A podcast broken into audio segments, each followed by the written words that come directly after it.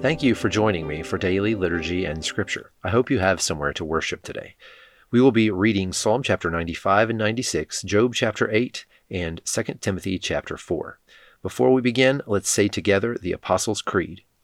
I believe in God, the Father Almighty, creator of heaven and earth. I believe in Jesus Christ, his only Son, our Lord. He was conceived by the Holy Spirit and born of the Virgin Mary. He suffered under Pontius Pilate, was crucified, died, and was buried he descended to the dead. On the third day he rose again. He ascended into heaven and is seated at the right hand of the Father. He will come again to judge the living and the dead. I believe in the Holy Spirit, the Holy Catholic Church, the communion of saints, the forgiveness of sins, the resurrection of the body, and the life everlasting. Amen. Psalm chapter 95 Come, let us sing for joy to the Lord. Let us shout aloud to the rock of our salvation. Let us come before him with thanksgiving, and extol him with music and song. For the Lord is the great God, the great King above all gods. In his hand are the depths of the earth, and the mountain peaks belong to him. The sea is his, for he made it, and his hands formed the dry land. Come, let us bow down in worship. Let us kneel before the Lord our Maker. For he is our God, and we are the people of his pasture, the flock under his care. Today, if only you would hear his voice, do not harden your hearts as you did at Meribah, as you did that day at Massah in the wilderness, where your ancestors tested me. They tried me, though they had seen what I did. For forty years I was angry with that generation. I said, They are a people whose hearts go astray, and they have not known my ways. So I declared an oath in my anger, They shall never enter my rest. Psalm chapter 96 Sing to the Lord a new song. Sing to the Lord all the earth.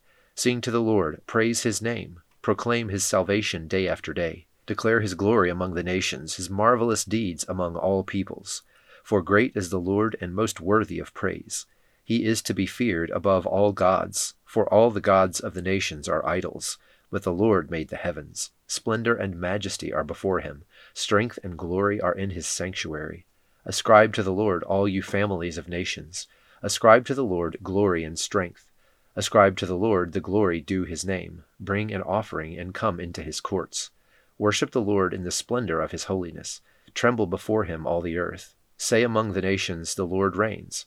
The world is firmly established, it cannot be moved. He will judge the peoples with equity. Let the heavens rejoice, let the earth be glad. Let the sea resound and all that is in it. Let the fields be jubilant and everything in them. Let all the trees of the forest sing for joy. Let all creation rejoice before the Lord, for he comes. He comes to judge the earth. He will judge the world in righteousness and the peoples in his faithfulness. Job chapter 8 Then Bildad the Shuhite replied, How long will you say such things? Your words are a blustering wind. Does God pervert justice? Does the Almighty pervert what is right? When your children sinned against him, he gave them over to the penalty of their sin. But if you will seek God earnestly and plead with the Almighty, if you are pure and upright, even now he will rouse himself on your behalf and restore you to your prosperous state. Your beginnings will seem humble, so prosperous will your future be. Ask the former generation and find out what their ancestors learned, for we were born only yesterday and know nothing, and our days on earth are but a shadow. Will they not instruct you and tell you? Will they not bring forth words from their understanding? Can papyrus grow tall where there is no marsh? Can reeds thrive without water? While still growing and uncut, they wither more quickly than grass. Such is the destiny of all who forget God. So perishes the hope of the godless.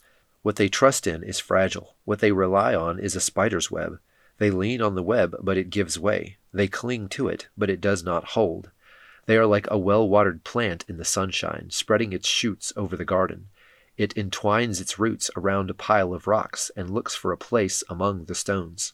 But when it is torn from its spot, that place disowns it and says, I never saw you.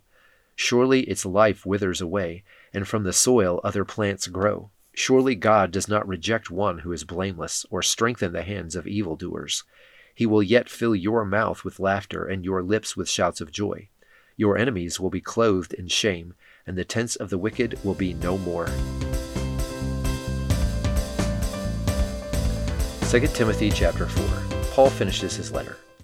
In the presence of God and of Christ Jesus, who will judge the living and the dead, and in view of his appearing and his kingdom, I give you this charge Preach the word, be prepared in season and out of season, correct, rebuke, and encourage, with great patience and careful instruction. For the time will come when people will not put up with sound doctrine. Instead, to suit their own desires, they will gather around them a great number of teachers to say what their itching ears want to hear. They will turn their ears away from the truth and turn aside to myths. But you, keep your head in all situations, endure hardship, do the work of an evangelist, discharge all the duties of your ministry. For I am already being poured out like a drink offering, and the time for my departure is near. I have fought the good fight, I have finished the race, I have kept the faith. Now there is in store for me the crown of righteousness, which the Lord, the righteous judge, will award me on that day, and not only to me, but also to all who have longed for his appearing. Do your best to come to me quickly, for Demas, because he loved this world, has deserted me and gone to Thessalonica. Crescens has gone to Galatia, and Titus to Dalmatia. Only Luke is with me. Get Mark and bring him with you, because he is helpful to me in my ministry. I sent Tychicus to Ephesus. When you come, bring the cloak that I left with Carpus at Troas, and my scrolls, especially the parchments. Alexander the metal worker did me a great deal of harm. The Lord will repay him for what he has done. You too should be on your guard against him, because he strongly opposed our message. At my first defense, no one came to my support, but everyone deserted me. May it not be held against them, but the Lord stood at my side and gave me strength, so that through me the message might be fully proclaimed and all the Gentiles might hear it. And I was delivered from the lion's mouth. The Lord will rescue me from every evil attack and will bring me safely to his heavenly kingdom. To him be glory forever and ever. Amen. Greet Priscilla and Aquila and the household of Onesiphorus. Erastus stayed in Corinth, and I left Trophimus sick in Miletus. Do your best to get here before winter. Eubulus greets you, and so do Pudens, Linus, Claudia, and all the brothers and sisters. The Lord be with your spirit. Grace be with you all. Now join me in the Lord's Prayer. Our Father, who art in heaven, hallowed be thy name. Thy kingdom come, thy will be done, on earth as it is in heaven. Give us this day our daily bread, and forgive us our trespasses as we forgive those who trespass against us. And lead us not into temptation, but deliver us from evil. For thine is the kingdom, and the power, and the glory, for ever and ever. Amen.